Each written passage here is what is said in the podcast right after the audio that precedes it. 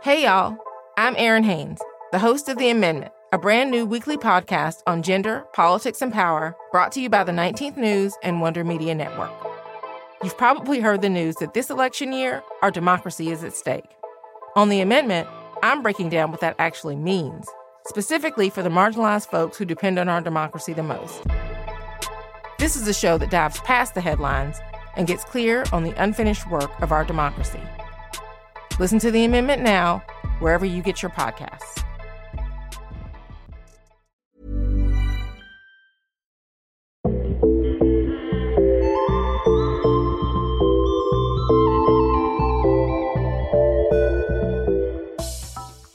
Hey fam, it's Amara.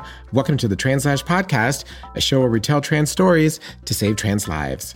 Today we're bringing you a heavy show but it's a really important one. I'm going to dive back into the anti trans hate machine to take a look at the ever escalating attacks on trans youth all across the country. As we reported last year on the anti trans hate machine, a plot against equality, what we're seeing today is part of a coordinated effort to establish, quote, God's kingdom, close quote, on earth and to end democracy. The astounding fact for these extremists is that they're willing to sacrifice the well being of trans kids to accomplish all of their goals. To be clear, this anti trans push across the states is not a grassroots movement. It is not something Americans want. It is something that powerful billionaires and right wing leaders have put at the center of their agenda, and they have enough power to make us all deal with it. The sad truth is that they seem to have no limits, no low that they won't sink to.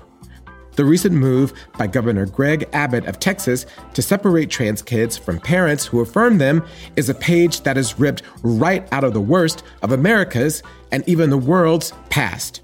It is why the anti trans hate machine is likely to exceed last year's record of 198 pieces of anti trans legislation. Our team did extensive reporting on the slate of anti trans legislation last year. If you want to listen to that, you can find the Anti Trans Hate Machine wherever you listen to podcasts. And make sure you subscribe because we've got another season coming out later this year. But because this story is not static, today we're giving you the latest. First up is Lizette Trujillo, a mom fighting for her trans son in Arizona. This idea of erasing trans people from public spaces isn't new, but they're going to greater lengths to ensure that they scare families out of supporting their kids. And Vivian Topping, who's supporting local efforts to fight against this legislation all across the country. When we think about these bills, I mean, they're not just going for kids, they're starting here. This is the bottom floor of what they want to do. But now more than ever, it's important to hold on to some bright spots that's why we're going to start out, like always, by bringing you some trans joy.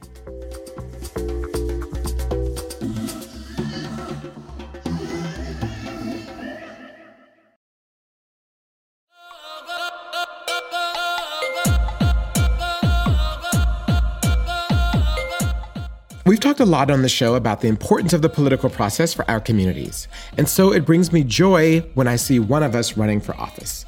That's why I wanted to talk to Bentley Hudgens, who is non binary. They're an Asian American Union member, community organizer, advocate, and now candidate for Georgia House District 90. Bentley decided to run for office not in spite of, but because of the current political climate against trans people. But they took the time to remind us that that's not all there is. There's more. I think a lot of times people can get intimidated by the sheer amount of things that we need to fix. And that's understandable. Sometimes the solution is the simplest one. There's a lot of opportunities in policy advocacy. There's a lot of opportunities in building political power. There's also a lot of opportunities right around us. I think that sometimes we get lost in the grand size and the sheer you know weight of the world around us. But a lot of times to help yourself get out of that place of I sometimes I'll call it analysis paralysis the easiest thing to do is just reach out to the next person and ask how you know you can move through this world together Bentley, you and others who jump in to take action, whether it's for your neighbors, your community, or the world, are trans joy.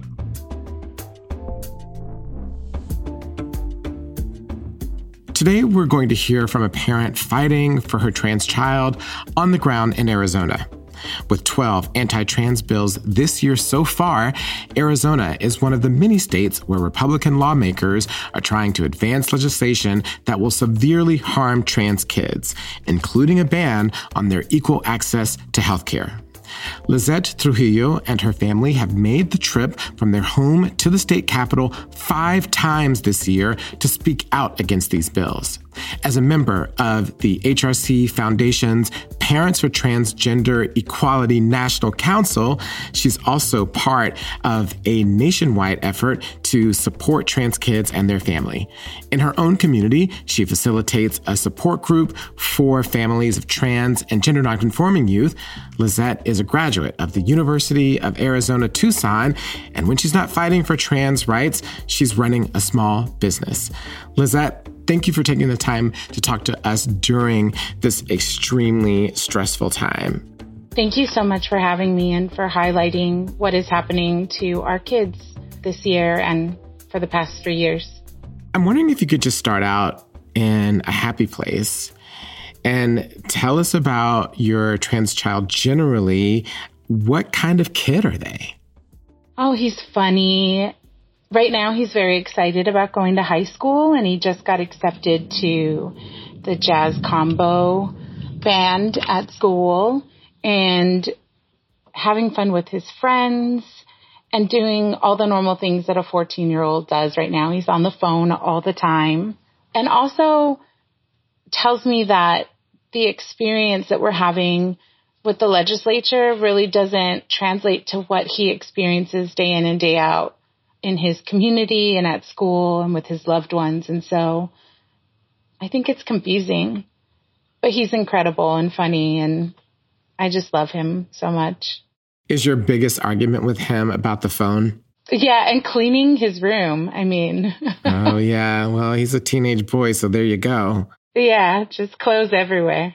It's interesting that you say that your family's living in this world of disconnect between what you experience in your local community, what he's experiencing around him, and what's happening at the state. And I think that disconnect is not uncommon in lots of different parts of the country.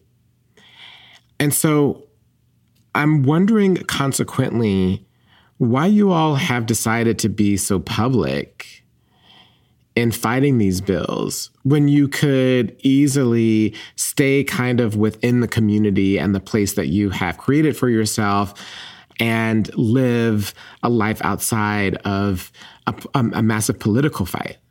I asked myself the same question. I am first generation Latinx. My parents immigrated with my grandparents to the United States when they were three and five. And growing up, my father he never graduated high school and he started a business on his own and has created success for himself, something that I've always admired and looked up to him for. Growing up, he would always talk to me about all the sacrifices he made so that I would be the first in my family to go to college. Every generation was going to do everything they could to make it better for the generation that followed. When our son was two and a half, we started to see gender nonconforming behavior. And when he was eight, he finally told us that he was a boy. And I immediately knew that my child, in terms of protections, was like 10 steps behind me. And that he, as a legacy or a generation, wouldn't be better off because of the sacrifices that my father made or my grandparents made or sacrifices even that I made would be needing to make for him. And so I felt it was really important as his mother to do everything in my power to pave a way forward where he could thrive and succeed and achieve everything that he's dreamed of. Like thinking that my child had more barriers to face than my father was heartbreaking. That is heartbreaking. This is now essentially the third year of the onslaught of these bills. Every year gets more intense with no signs of things stopping. And I'm wondering how you, as a parent in a state with these bills being introduced, how you are managing to keep going and how you're managing to still provide this loving environment for your child and your family overall. Yeah. Yesterday was really hard, Amara. I'm not going to lie. I've cried a lot seeing what families in Texas are going through. It's really scary. People don't really understand what is actually happening at the ground level. The idea of losing your child because you love and support them and you've given them every resource you can to make sure that they are healthy, happy, and thriving. And having that be seen as child abuse and face the threat of being labeled a child abuser, possibly going to jail, having your child taken away from you is terrifying. And it's, it makes one angry. I also think that it proves that parents showing up to the legislature and speaking out in support of our children and the visibility has helped create levels of progress. And so obviously these lawmakers see that progress and what are they doing? They're trying to silence the voices of the very people who are showing up as allies and pushing this fight forward. What's scary about the Texas move is that amongst the right, these things are never one offs. They usually replicate very quickly across the country. And so I can understand why you and other parents are terrified. And it is also the case that you continue to be engaged in this fight very publicly, going up to the state legislature five times so far this year, five times. I'm wondering if you can just tell us what the environment is when you go up there and when you are sharing your story and you are appearing before these committees to share why it's important that your kid be able to be treated like all other kids. Right. I think it's really important to highlight the families who've been showing up alongside us, being there together, and seeing our kids be there together has been a game changer community is healing and necessary. And so in those moments, it's so important to be with each other and to have the common goal being the safety and well-being of our trans loved ones. That has kind of buffered some of the things that we might have experienced had we been there alone.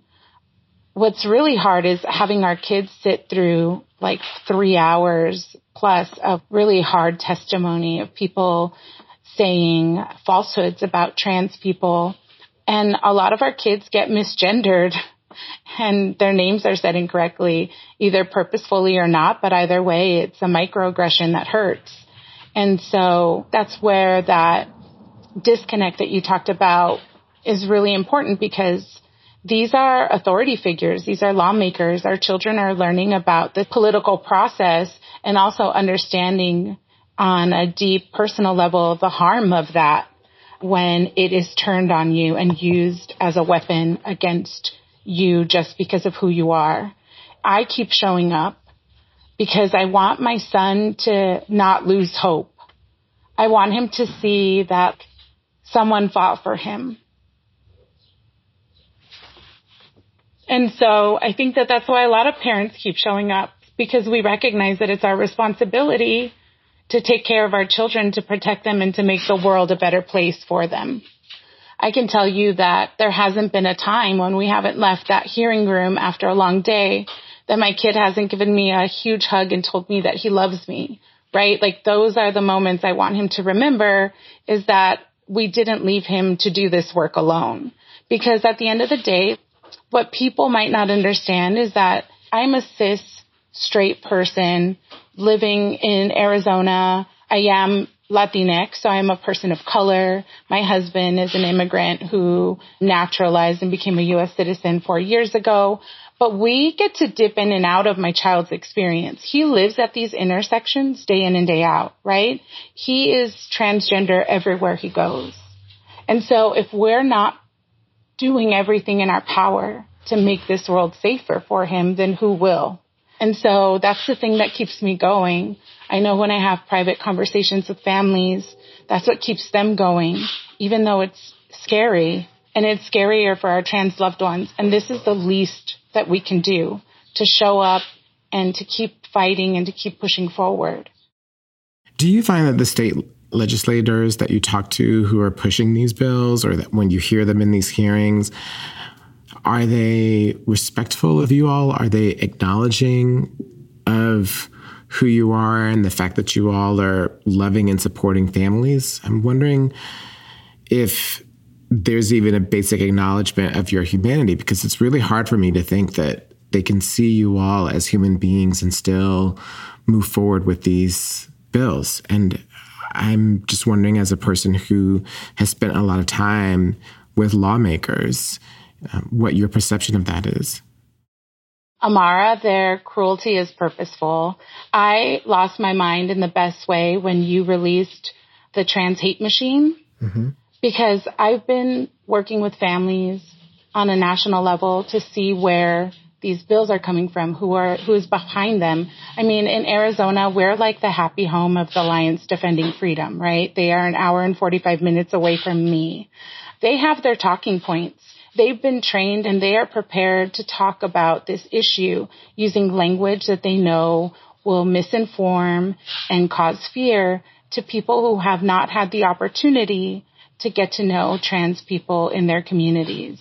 And so they do very disrespectful things like refuse to use the word transgender, right? If you don't use that term, you completely dehumanize someone's by taking away the identity that they carry with them.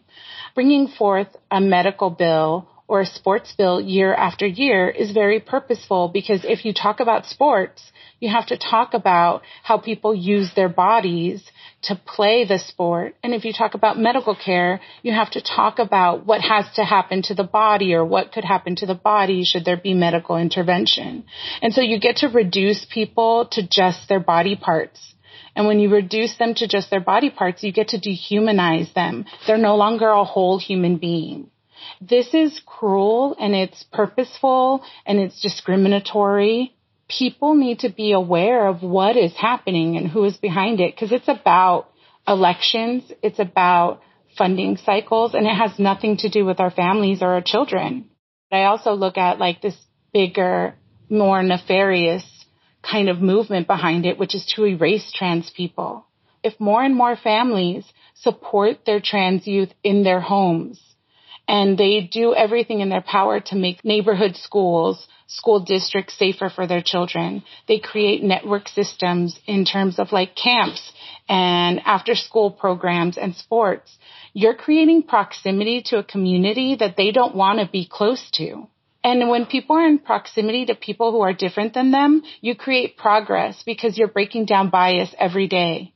And so this idea of erasing trans people from public spaces isn't new, but they're going to greater lengths to ensure that they scare families out of supporting their kids.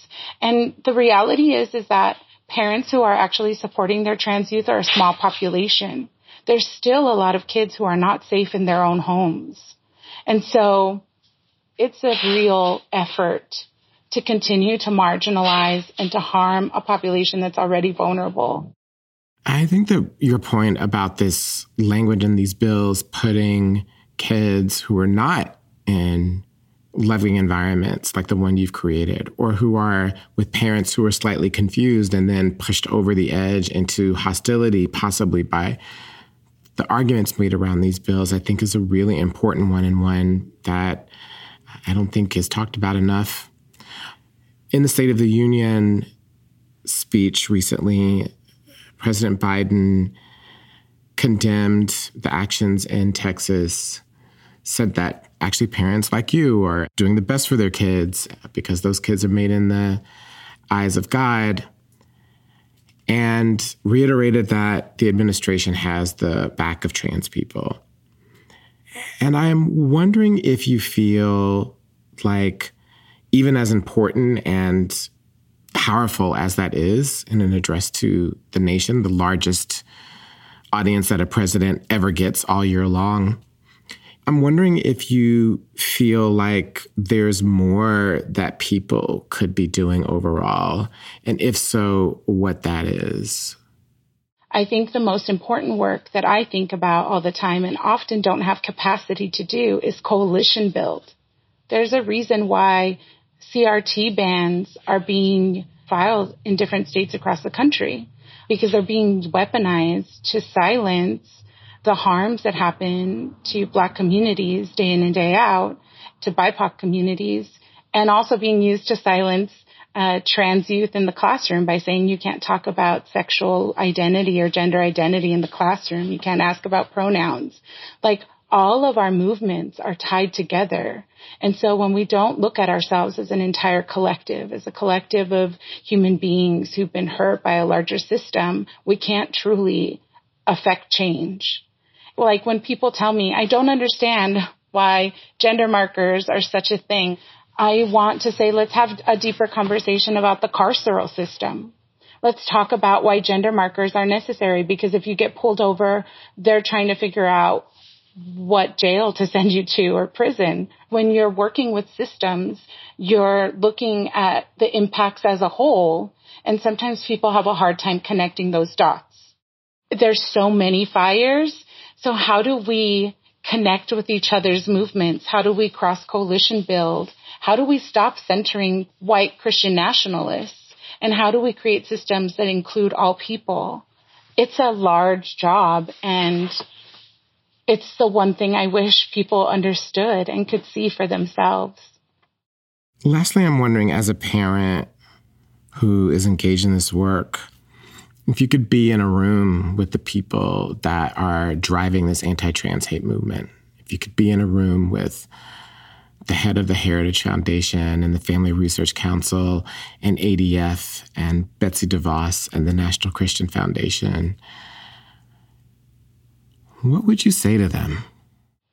My love is stronger than your hate, and I'm not going to give up fighting for my child and and our community that's as powerful a way, I think, to end this as anything I could imagine. Lizette, thank you so much for coming on today. Your son is so lucky to have you as a parent. You are an inspiration to so many of the people that know you directly and the people who will come to know you through this podcast. And I'm just thrilled that you were able to take the time to join us. Thank you so much. Amara, I cannot thank you enough for all of your advocacy. And I know that this is so tiresome to talk about all the time, but I just like, I value your voice and I'm just so grateful for you. So thank you for allowing space to have this conversation today. Thank you. I appreciate that. And my entire team appreciates that as well. That was Lizette Trujillo who is a member of the HRC Foundation's Parents for Transgender Equality National Council and an advocate for trans youth in Arizona.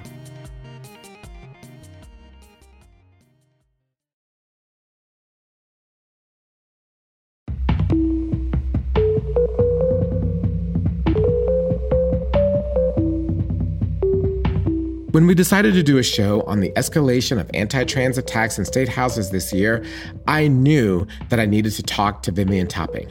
That's because she's one of the experts on what's going on all over the country. Vivian's the director of advocacy and civic engagement for the Equality Federation. It's a network of state based advocacy organizations fighting the onslaught of trans hate at the state level. This independent network of members is on the front lines of taking on this anti trans hate machine with comparatively few resources. That's why Vivian's deep understanding of how to run successful local campaigns to advance trans civil rights is so important right now. She's worked on state level advocacy campaigns all over the country and was the field director for the groundbreaking Yes on 3 campaign in Massachusetts, the first ever statewide referendum on trans discrimination protections. It put advocates on the doorsteps of over 100,000 voters, passing with overwhelming support. Vivian, thank you so much for joining me. Yeah, of course. Thanks, Ramar, for having me.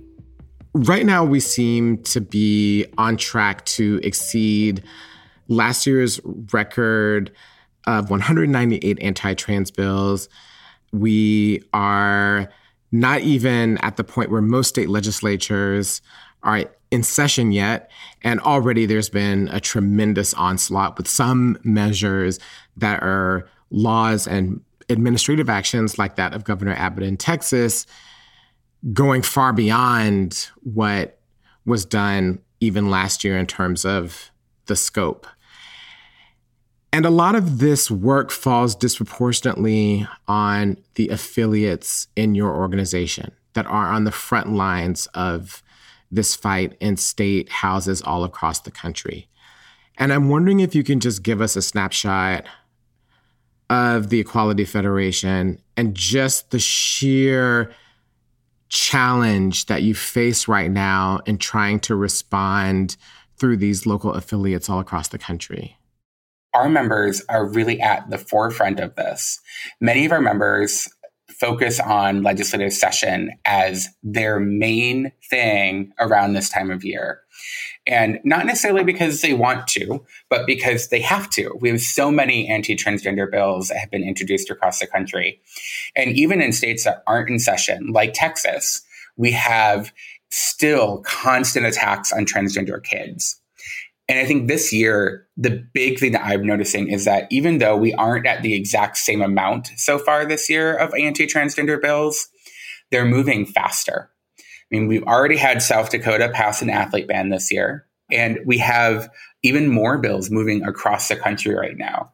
And so I think for our advocates on the ground, they are exhausted and they are working hard every single day.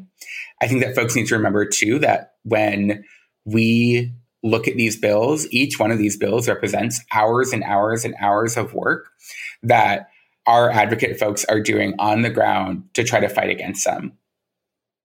I would love to talk more about that particular place where you landed, which is on the exhaustion.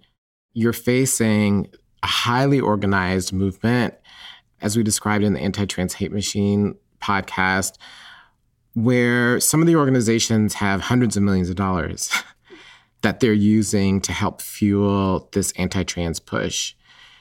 There's just this massive disconnect between resources of your members and what they're facing. I'm wondering if you have any insights as to why resources have not flowed to this fight in a way that are as significant to match the challenge of the moment? That is such a wonderful question to think about right now. Right now, folks are realizing just what the post marriage movement, and I say that with air quotes, the post marriage movement needs to be. Once marriage equality was secured and once folks felt comfortable and felt good about marriage equality, we lost a lot of support I mean, we lost a lot of money. A lot of supporters moved on to other causes, to other issues, and focused elsewhere. We really thought that we could go straight to passing non discrimination in the states and nationally. And once we got marriage, great, the Equality Act and non discrimination law could happen really quickly. But that's not what happened. We went right into defense mode. The question about why are we at the point where we are, what's going on with it, I think that's the reason. Folks were caught unawares in thinking about what was going to be the moment and now we've ended up in this defensive mode. I also do want to say, too, that when we think about exhaustion and folks doing the work, there's exhaustion from states. There's also exhaustion from the national staff who are doing this work. And so I know looking at all of our coalition partners that have been doing this work that folks at each or LGBTQ organization, no matter who they are, are working every day around the state legislative session and trying to defend against these bills. And I think the problem is there is not as much financial support from folks in, within our own community. And I'm thinking of, frankly, like well off gay white men who are cisgender are do not focus as much on this and did not think about trans people in this moment. We have had times where we need to bring along people in our own community. And I think we are realizing just how much of that we need to do around trans issues. That while it may have been fine for folks to generally support trans people beforehand, once we start thinking about the details and once they start hearing what our opposition has to say, it triggers something in their brain because they may not feel comfortable enough with trans people. Yeah, I, I think I think that's exactly right. And I think one of the things that is really clear to me is for everyone else in the LGBTQ movement, even in the larger political establishment, the conversation around trans rights is a marginal one and it's therefore treated as an insignificant one. Whereas for the right, it's a central issue. It is a central issue for them. They're going to use it as a bridge to hold their coalition together in the way that they used abortion rights before, right? It's going to be the new thing that is a linchpin in their identity as a movement and as a party. That's why the resources are there on their side that match that seriousness and that focus and that strategy. And as long as progressives and even people within the LGBTQ community and donors and all the rest of it don't match that, it's going to continue to be very, very, very difficult to hold back this onslaught. And by the way, they're focused on it because they believe that rolling back trans rights and erasing trans people is just a wedge for them to isolate the entire LGBTQ community as a whole. It's just the beginning. And I, I just, I don't think people understand the depth of thinking and strategy on the extreme right behind what they're doing. The people who are pushing these bills are people who do not want trans people to exist in public life. The thing that is constantly in the back of my head as a trans person doing this work, as a trans woman who is um, accessing gender affirming care, is okay, they're doing this to kids right now. What's stopping them from coming for me? What's stopping them from coming for trans adults? I look at bills like the bill that is um, moving in Alabama right now, which is a medical care ban. And that bill bans care for up to age 19. And so when we think about these bills, I mean, they're not just going for kids, they're starting here. This is the bottom floor of what they want to do. And it's wrapped up in this concept of parental rights that includes things like the anti critical race theory bills, these bills that want to censor our teachers from teaching the truth and make it so that kids are being surveilled constantly in their own schools by their teachers for any kind of sense of gender nonconformity. In this constellation of the lack of resources, is how much of this work is falling on a small group of people. And I'm wondering if you can just give us an insight as to what you think keeps them going. Each other honestly. When we are dealing with these kinds of bills, you really need to have community supporting you because no one else understands the kind of work that you're going to and the kind of lengths that you're going to. I have a group text with three other people at different organizations that are all doing this work. And we check in every single day and we support each other every single day, whether that's sharing intel or sharing information, or if it's just saying, Hey, this is really hard. And today I feel awful. Me personally, I have had that issue consistently throughout the session. You know, this is the hardest session that I've worked. And this kind of like anti transgender rhetoric, it gets in your head and it hurts. And I think that the thing that keeps me going and that keeps other folks going is just each other, those of us who are doing the work and linking us together and making sure that we are all supporting each other and lifting each other up. Given where you sit and the fact that you've run successful campaigns before, and now working in a vastly outmatched and under resourced fight right now, I'm wondering if you can tell us what type of response and movement and organization would you create to match this moment?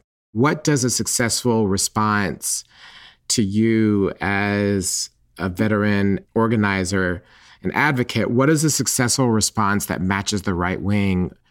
So I think in terms of what I would want to see built and what I would want to see grow, the infrastructure is already there. It just needs to be funded. And I think that those of us who are in the nonprofit world need to remember that trans people have always built the systems that we need. We don't need you to create other organizations. We need you to fund the work that we're doing. It's about making sure that everyone has the ability to either give their time, everyone has the ability to have their talents used and your talents used to the greatest effect, and they have the ability to support the organizations financially and to support folks financially. The system that I would want to see is one that funds the organizations that are on the ground that have experience in policy and advocacy and doesn't put strings on their funding. And then I think that there needs to be a national uprising, a national collective response to these bills.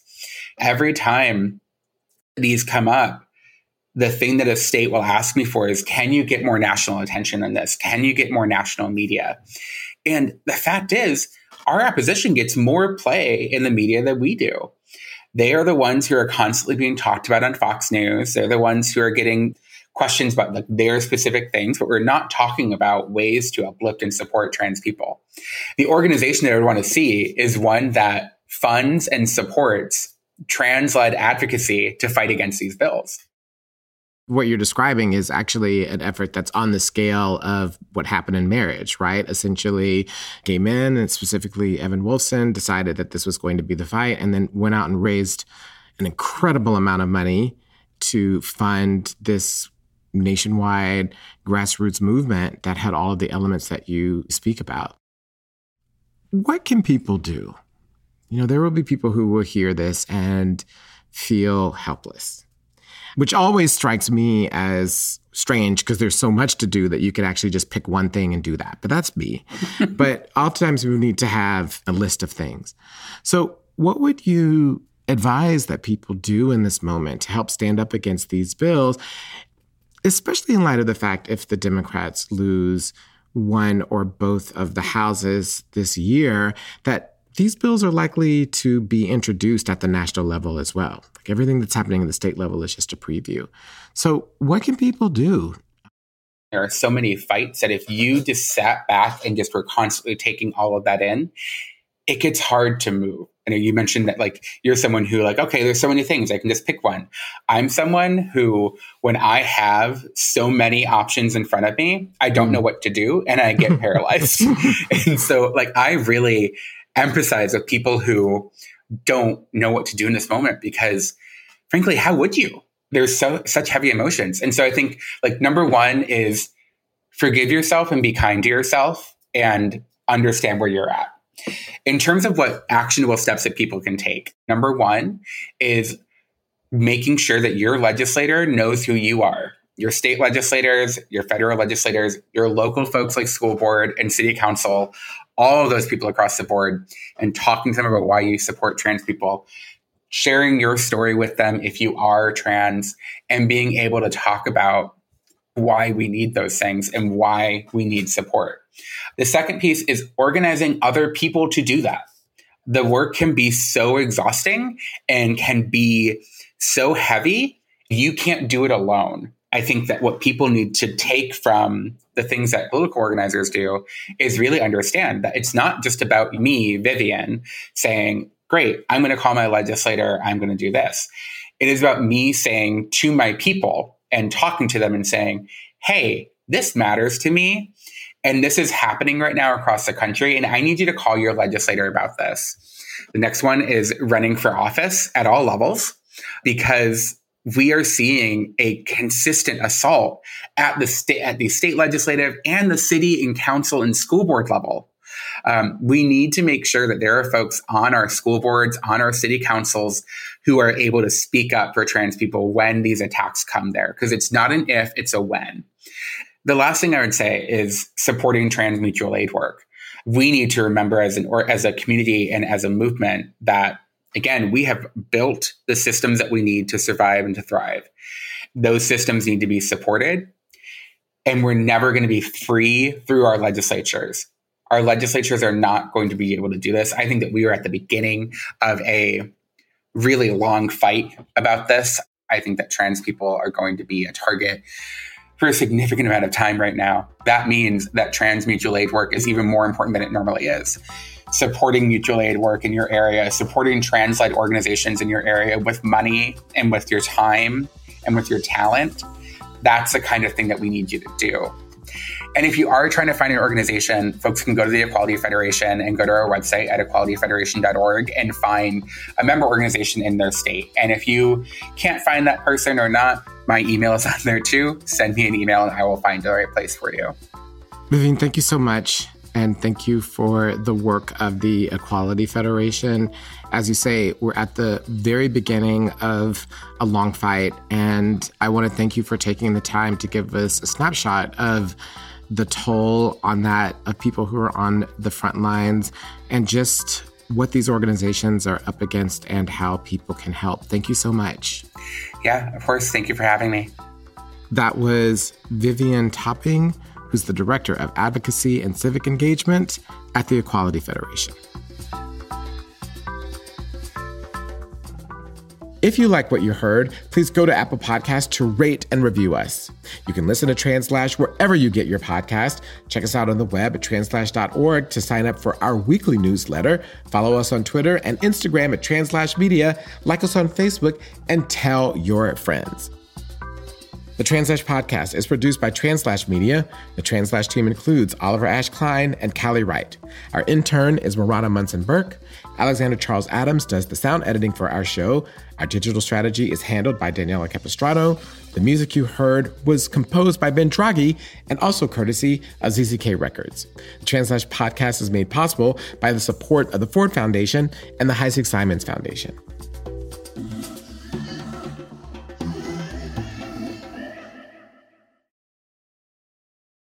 Hey, so I'm looking forward to a major activation that we're doing at Translash later this month. It launches on March the 14th, anchored by a video series that we are calling Trans Bodies, Trans Choices, to use Trans Month of Visibility to highlight the invisibility of trans people in the discussion and the debate of reproductive justice. Trans people need access to the full range of reproductive justice um, tools, including abortion access. But not only that, and we're going to highlight that throughout the month, not only with this video series, but also with a podcast um, later in the month, including not only a resource guide for people who need that, but also discussions on Twitter Spaces and on Instagram, and also a town hall with partners. So we hope that you'll be engaging the hashtag all month trans bodies, trans choices, and stay tuned. It's going to be really powerful.